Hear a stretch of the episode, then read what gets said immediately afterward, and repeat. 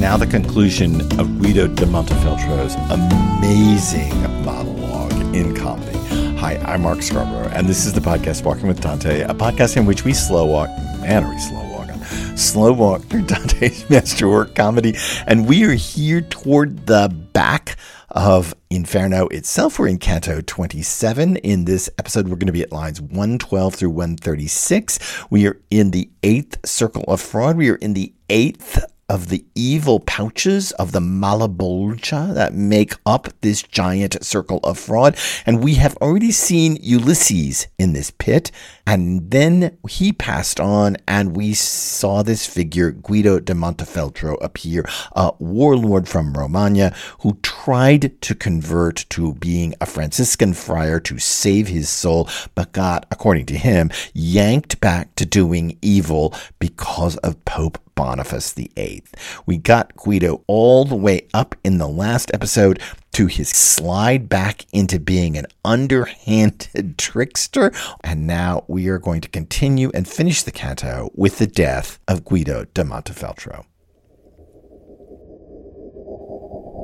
When I died, Francis came for me, but one of the black cherubim said to him, Hands off this one. Don't wrong me now. Down he goes among the legions of my slaves because of his fraudulent counsel.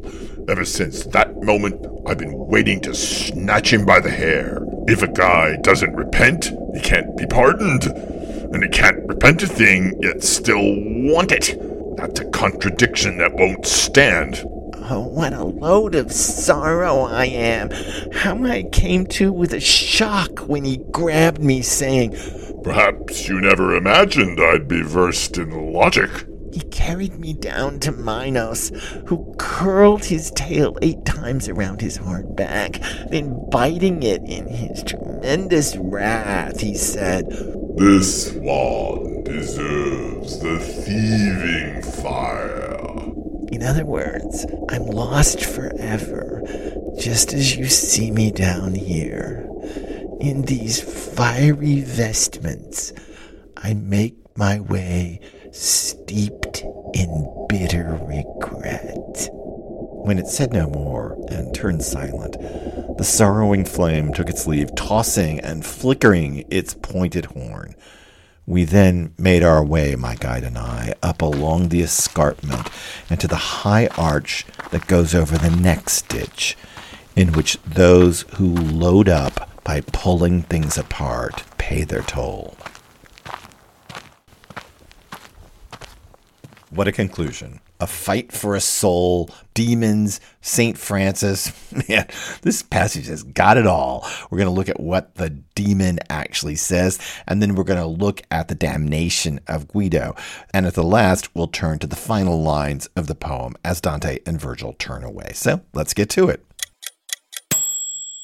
After that long speech, in which Guido essentially tries to justify himself and push all culpability off himself for his actions, we get this sudden turn. If you remember in the last speech, we came to this moment in which he counsels Pope Boniface VIII to essentially promise a lot and deliver very little. And, you know, that's the way to succeed from your throne. And then the very next line is when I died. And the, the transition there is really abrupt. I think that that's part of the art of the passage. We'll talk about that in a minute, but I do think that that is part of the art of the passage itself, the abrupt transitions inside of it. Guido de Montefeltro did die in September of 1298, so just before, hmm, just a little before, a year and six months before the date at which the comedy is allegedly happening, at uh, which this journey across the known universe is allegedly happening. I should point out a couple things about this opening bit of the passage. First, I want to talk about the black cherub. This is the second highest order of angels. If you remember back in the pit of the Barrators in Canto 23, we did have black angels, but they weren't necessarily designated as cherubim. Why suddenly the designation of cherubim? It could be because Aquinas claims that the cherubim, the second highest order of angels, were very learned angels, scholarly angels. And while Dante himself, in another piece of his writing, claims that demons, fallen angels, cannot philosophize because philosophy is based on love, they can nonetheless do logic. And that is certainly what's going on in this passage. And it may be that this fellow is a cherub to emphasize his logical abilities, his intellectual provenance. He says, hands off this one, don't wrong me. Down he goes among the legions of my slaves because he gave fraudulent counsel. Now we know what is punished in this pit, the eighth pit. If you remember in that interview with J. Simon Harris in his translation of Inferno, he brought up the point that when Virgil maps out hell in Canto 11 of Inferno, he doesn't name this pit. He never says what's going to happen down inside this pit. It's one of the pits that remains unnamed.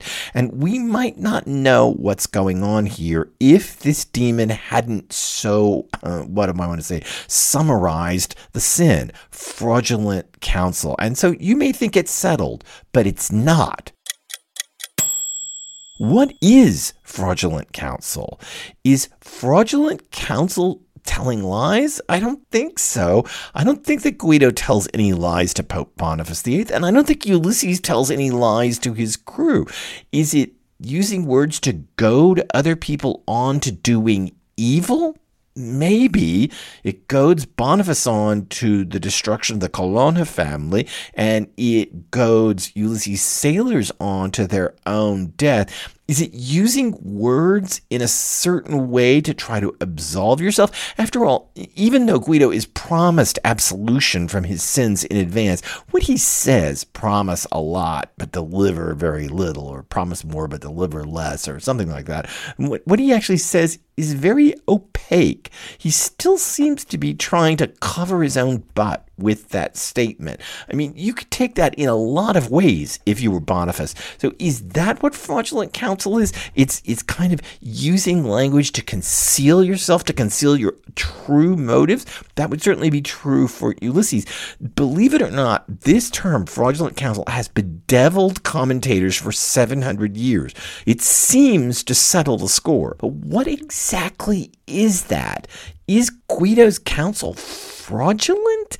Mm, it, what it seems to me, and what I always think, is that fraudulent counsel, it is words that lead to the death of others. But you should know that even that would be highly contested by scholars, as well as something else in this passage. The reference to Francis. When I died, Francis came to me. There is so much discomfort amongst the commentators with this scene. Think about this. Here's this guy, he's converted to being a Franciscan friar to make up for his past evils as a mercenary warlord. Here comes Francis for him. Two things. Doesn't Francis know that Guido is damned? What, if Francis didn't know? So St. Francis comes down and going to carry off one of his own friars up into heaven, and he doesn't know that, that Guido is damned? Two, the early commentators are very discontented with the idea that Francis could be beaten by a demon. Does that seem right to you? I should also tell you that early commentators are very uneasy with the offhanded reference to a great saint. Oh, when I died, Francis came for me. I mean, uh, of course, like as if I, you know, I told you, uh, we had dinner the other night. Of course, uh, I don't know who could, who could I see. We had dinner the other night. Tom Cruise was here, right? An offhanded reference as if it's no big deal. Okay, it's that. Many early commentators are very uncomfortable with that kind of offhanded reference to Francis. This is a great saint. Dante should be more reverent. Many commentators complain of Dante's irreverence here. Is it Dante's? Is this a factor of Guido de Montefeltro? Is it really his irreverence? I mean, after all, he's the one talking, and you could maybe put a wedge here between Guido and Dante and say that the irreverence toward the great saint of Francis is coming from Guido, not from Dante. But You should know that the early commentators don't see that wedge between Guido and Dante, and they very much complain about the, shall we say, casual reference to such a great Modern commentators have in fact tried to solve this by saying that essentially Guido is making all of this up.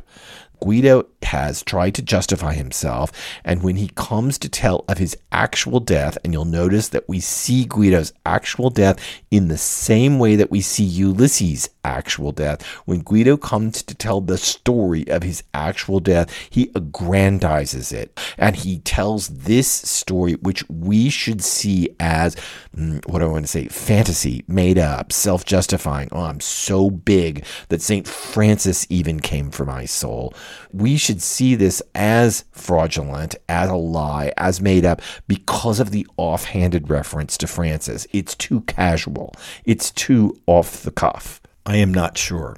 Because the battles for souls between angels and demons is a common story in medieval lit. And because it is a common piece of medieval street theater, it strikes me that Dante is daring all kinds of theological problems here in order to get the comedy into this story. Because after all, this is a very funny ending. And if Guido is using this ending of his life, his death, to prove how important he is, all it does is prove what an idiot he is. The demon says if a guy doesn't repent, he can't be pardoned, and he can't repent a thing yet still want it. That's a contradiction that won't stand. What basically this demon is saying is that conversion or repentance demands a before and an after. And Guido himself doesn't have a before and an after. If you don't repent something, then you can't be pardoned for it. There's no before and after. You can't repent a thing and still want it. There's no before and after. And you'll notice that the Pope promised Guido a preemptive pardon. That is, no before or after. And it is the very thing this demon hones in on. Inside of conversion or repentance, there is a temporality. You tell what happened before, you tell the moment of conversion, and then you tell your life after. that. St. Augustine's Confessions. That is the nature of the Confessio Topos, which we discussed in the last episode of this podcast. And yet, here, the revelation is that there isn't a possible revelation because there is no temporality inside the story. And if you remember, Guido's story is messed up in its temporality. He tells the ending before he tells the full story. Hmm, I think this all must be on purpose. I think we're seeing Dante as incredibly smart about what he's doing. Let's pass out to Guido's last words. Oh, what a load of sorrow I am. How I came to with a shock when he grabbed me, saying, Perhaps you never imagined I'd be versed in logic. And I think we're really supposed to laugh at that. I mean, here the demon is schooling Guido on logic and how logic works. If a guy doesn't repent, can't be pardoned. You can't repent something and still want to do it. You can't do all that. So I'm really good at ferreting out the logic here of theology. I may not be able to philosophize because I don't have any love in me, according to Dante, but man, I can still reason it out one more curious thing about this passage, and it's how Guido describes his uh, a realization. He says, "Oh, what a load of sorrow I am! How I came to with a shock when he, the black cherub, grabbed me." I want to stop right there. Came to with a shock. That is the same phrase used in Inferno, Canto 4, line 2, to describe Dante coming awake after he has fainted at the sight or words of Charon and his boat on the very shores of hell, came to with a shock.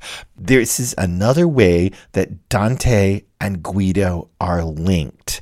They both come to with a shock, with a shudder, with a sharp jab. And I think that that's important because we're talking here about Guido going to hell. We're talking about his going down to Minos in the same way that Dante at the crossing of Acheron on Charon's boat is coming into hell. And the same words are used, and they both come to with a shock. Dante's subsequent actions are fully different from Guido's. They are not the same, and yet there are ways in which they are oddly and uniquely linked to each other in the same ways that Ulysses and Dante are linked to each other. He carries him down to Minos, who we remember who sits up there with his tail. Minos curls his tail eight times around his back. We're in the eighth pit of fraud. Then biting it in his tremendous wrath. We want to talk about that. He said, this one deserves the thieving fire. Ah, well, there you go. This the Minos is is the one who judges him. They get, apparently gets tossed off the ledge as they all do and end up down here. You know, it's interesting that this demon picks up Guido and carries him to Minos because if you remember, the black devils in the pit of the Barrators somehow bypass Minos. In Canto 21, lines 37 through 39, the Black Devil arrives with a Barrator hooked through the Achilles tendon, essentially, and throws him into the pitch. And I said to you, what happened to Minos? Well, it seems as if we've backed back up here, and now we've got Minos again. You might say that's an inconsistency in the poem, and perhaps it is an inconsistency in the poem, but Dante is writing a poem a piece of art. He's not writing a logical track.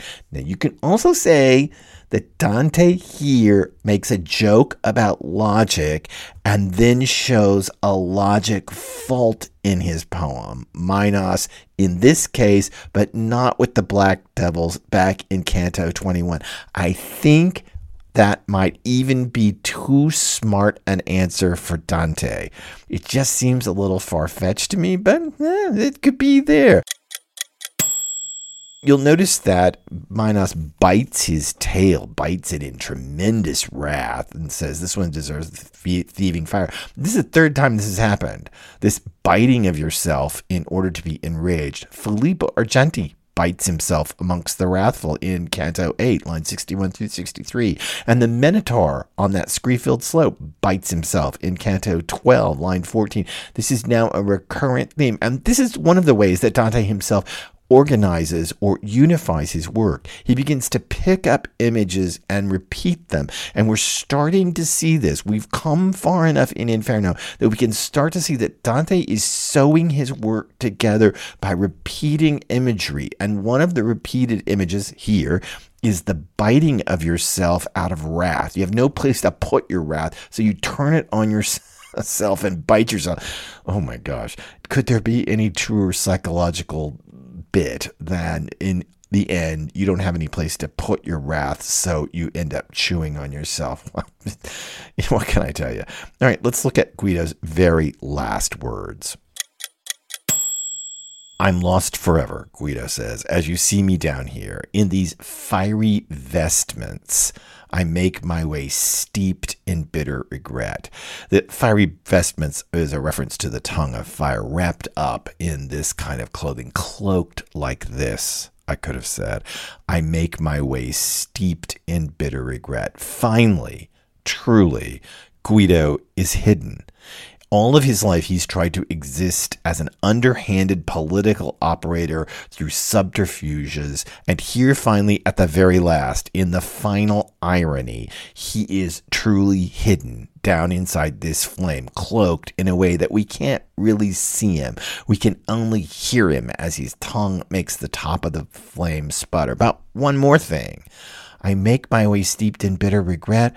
I told you, there is something incredibly human about Guido. Ulysses may almost be inhuman, so classically heroic, it's hard to see the human down in there. Not with Guido. I make my way steeped in bitter regret, and we have this vision of Guido for the rest of eternity wandering around this pit inside a flame full of remorse. Man, I repented. I tried to get my life back on the right track. Maybe I wasn't completely, uh, what do I want to say, completely pure in my motives, but I tried. And then the Pope called me and down I went. Tate still doesn't take any credit or any guilt for his actions. And yet at the same time, he is very human. And this is one of the things that's so intriguing about the Guido speech. It is poignant it is funny, the devil. You didn't think I'd know logic, did you? The fight for the soul. There's about a low street comedy from medieval plays going on there. It's full of rage. I mean, he wants to damn Pope Boniface to hell, which apparently will happen. It's poignant. My in the flesh and bones my mother gave me all of these things are true about Guido's story. And if Ulysses' story is extremely straightforward and a heroic tale of a quest for that which cannot be found or shouldn't be found, or you will be sent to hell if you try to find it, this story ranges all over the place in terms of its tonality, from funny to street comedy to rage to poignancy so intriguing that Guido's speech is so hurdy gurdy, swapping from one moment to the next throughout it. Let's take a look at the last lines of Canto 27. When it said no more and turned silent, the sorrowing flame took its leave, tossing and flickering its pointed horn we then made our way, my guide and I, up along the escarpment to the high arch that goes over to the next ditch, in which those who load up by pulling things apart pay their toll. Okay, two things. One, you'll notice that Guido arrived muttering to itself. The flame was sputtering when it came up in the early parts of Canto 27, and it goes away in the same way. I picture Guido as constantly complaining to himself, Why am I here? Why, how did I get here? What happened to me? He still doesn't seem to really get it. He doesn't get that he led to the massacre of a family, to the destruction of their personal property, their castle, which you know for Dante is always an act of terrible violence to destroy property as well as people. We know this from the circles of the violent. He still doesn't understand that being a fox, as he puts it, is actually worse than being a lion. A lion would be a military leader who essentially offs a bunch of people and ends up in the seventh circle of hell with the violent. But a fox, in terms of Inferno, is actually worse wily, corrupt, backhanded, full of subterfuges, full of concealments. He didn't get it. He just leaves muttering to himself. And then we finished off the canto. We made our way, um, my guide and I, up along the escarpment into the high arch that goes over the next ditch, in which those who load up by pulling things apart pay their toll. I should tell you that this is a very tricky metaphor in the medieval Florentine basically what it says is people who get a lot of cargo by destroying things by pulling things apart. It's it's as if it's as if somebody's a pirate and they pull things apart in order to load up their own boat. That's not quite the metaphor in the florentine but it kind of has that logic. And then it has this idea of paying their toll. So again it has this kind of piracy payment method that goes on. It's a very strange, twisted way to describe the sinners of the next pit. You should know that a lot of translators just go ahead and uh, essentially look forward and jump over this difficult metaphor. They just say, you know, okay, we go, we got up to the arch that goes over the next ditch where there were all the schismatics well, that's who's there. But that's not what the text says. You're jumping over a very tricky metaphor about cargo and tolls and pulling things apart. You're skipping over that tricky metaphor to get to the next people to make it clearer, the next sinners in the next pitch.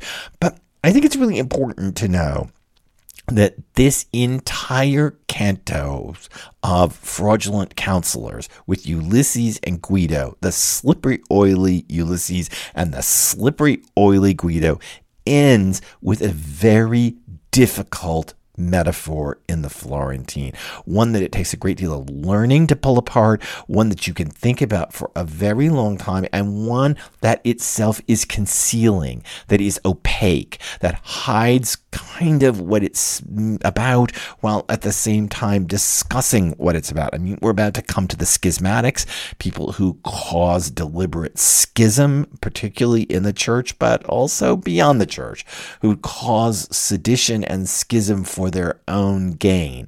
It's really important to see that all of this bit about fraudulent counsel ends with a very difficult phrase in the Florentine that takes a lot of puzzling, that is difficult to pull apart, and in the end, it ends on an act, I would even argue, of concealment. And maybe that is the point of fraudulent counsel. Maybe that is the final bit. That is, I have hidden my true motives, but I've also hidden my true self.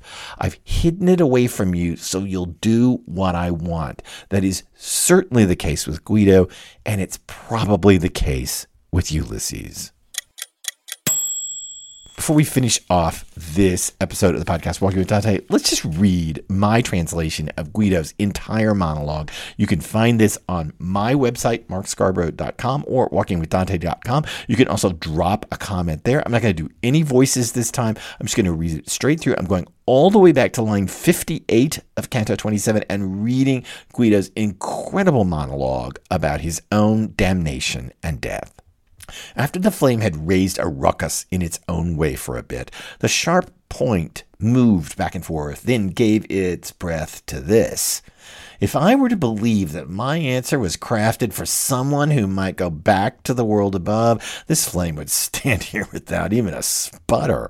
But because none ever gets out of this pit and makes it back to life, at least if what I hear is true, then I can reply without any fear of getting shamed. I was a military guy, but then got courted as a Franciscan, believing, cinched up like that, that I could make amends.